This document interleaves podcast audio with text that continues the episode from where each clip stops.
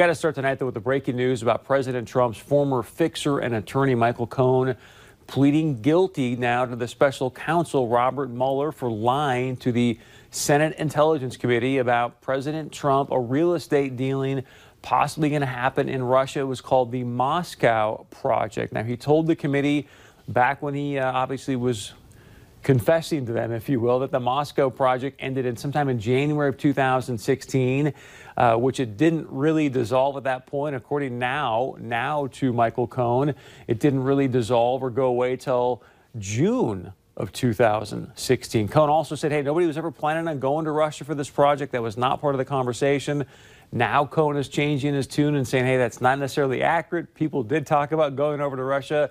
But another big thing is this Cohen also said there was no kind of contact or response from the Russian government or anyone associated with the Ru Russian government in regards to this project. He now again is changing his tune and saying, hey, the fact is, I was in contact with a guy by the name of Dmitry Peskov.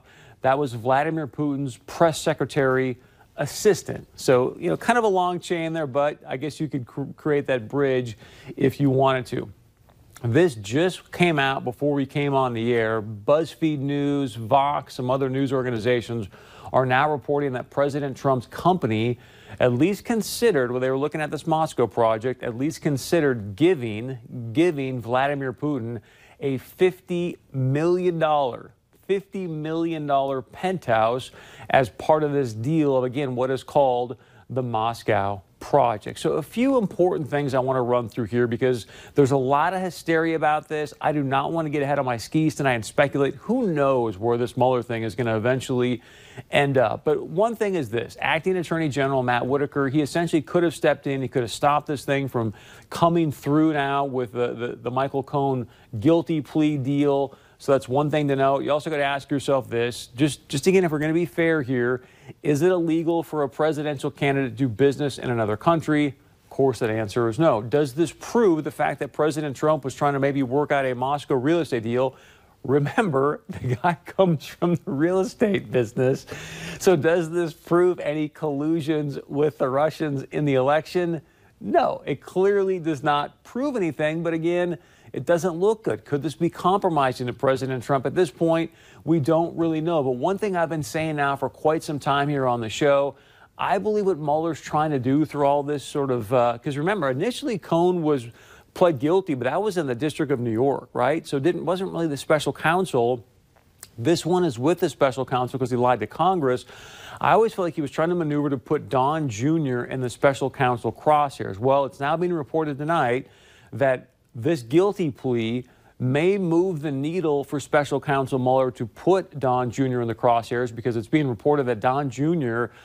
may have also lied under oath about this Moscow project. It, again, being reported, we have not seen the transcripts, at least I haven't, but he said this Moscow project was done way before 2016.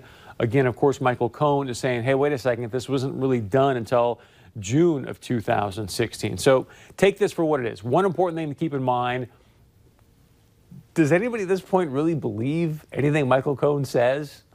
I mean, I don't know if you can believe anything that comes out of this guy's mouth because he's been proven to be pretty much a serial liar. And I think one of the things that's not getting a lot of coverage here is that we've talked a lot about the special counsel trying to, you know, muscle people, if we will. We talked about that with Paul Manafort. One of the things that's not being talked about with Cohen is this guy was majorly, I mean, majorly over leveraged in his life because what he'd done is he uh, leveraged himself into what are called New York cab medallions, where you could like buy the license, if you will, to New York cab. It was super profitable for quite some time.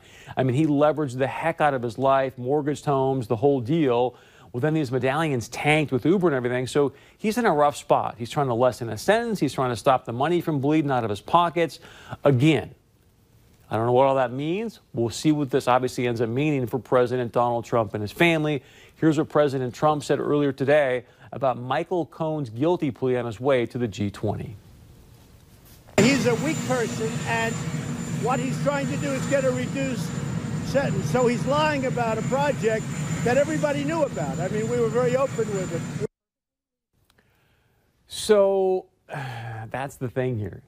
He said, We all really knew about these deals. Did we really know about these deals? Not that I was aware of. You might remember even on the campaign trail, President Trump often saying, hey, I got nothing to do with Russia. I got nothing to do with Russia. Again, that was after June of 2016 predominantly, but I don't think it was pretty widely publicized within the Trump campaign that he was looking at doing a Moscow project. Maybe it was. If that was widely publicized, please correct me, send us a email or a text or whatever and let us know. But again, not a crime to go do a business deal as a presidential candidate. I think what does raise concern for a lot of people is, hey, was President Trump misleading the American people about any dealings he was doing over in Russia? We will see where this goes. All right, let's talk about what could really possibly be happening potentially with the D.C. swamp. And President Trump often talking about, hey, let's drain the swamp. President Trump recently said in an interview that if the House Dems want to play hardball, they want to investigate the heck out of him uh, when they take over the House in January, then what he's going to do, he's going to declassify a bunch of Russian documents, i.e., the FISA docs that we've talked a lot about here on the show.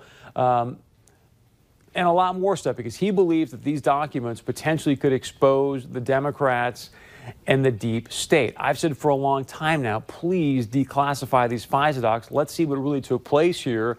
But I want to remind you about this because many people would love to see the FISA docs.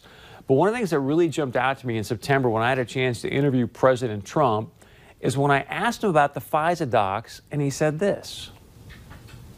Last question about uh, President Obama, sir. He also said that you should stop politicizing the Justice Department. Here's my question for you. I'm assuming you've seen these FISA warrants. Have you? Uh, I have not seen them. No, I have not. So, so that answer stunned me when I'm sitting there doing the interview. Like, wait a second, everyone's talking about how bad these FISA docs are. I'm assuming, as our you know president of the United States, you've got access to all this information. You're going to go read this stuff, see what's going on. He hadn't up to that point in September, according to him. That may have changed clearly in the last you know 60, 90 days or so.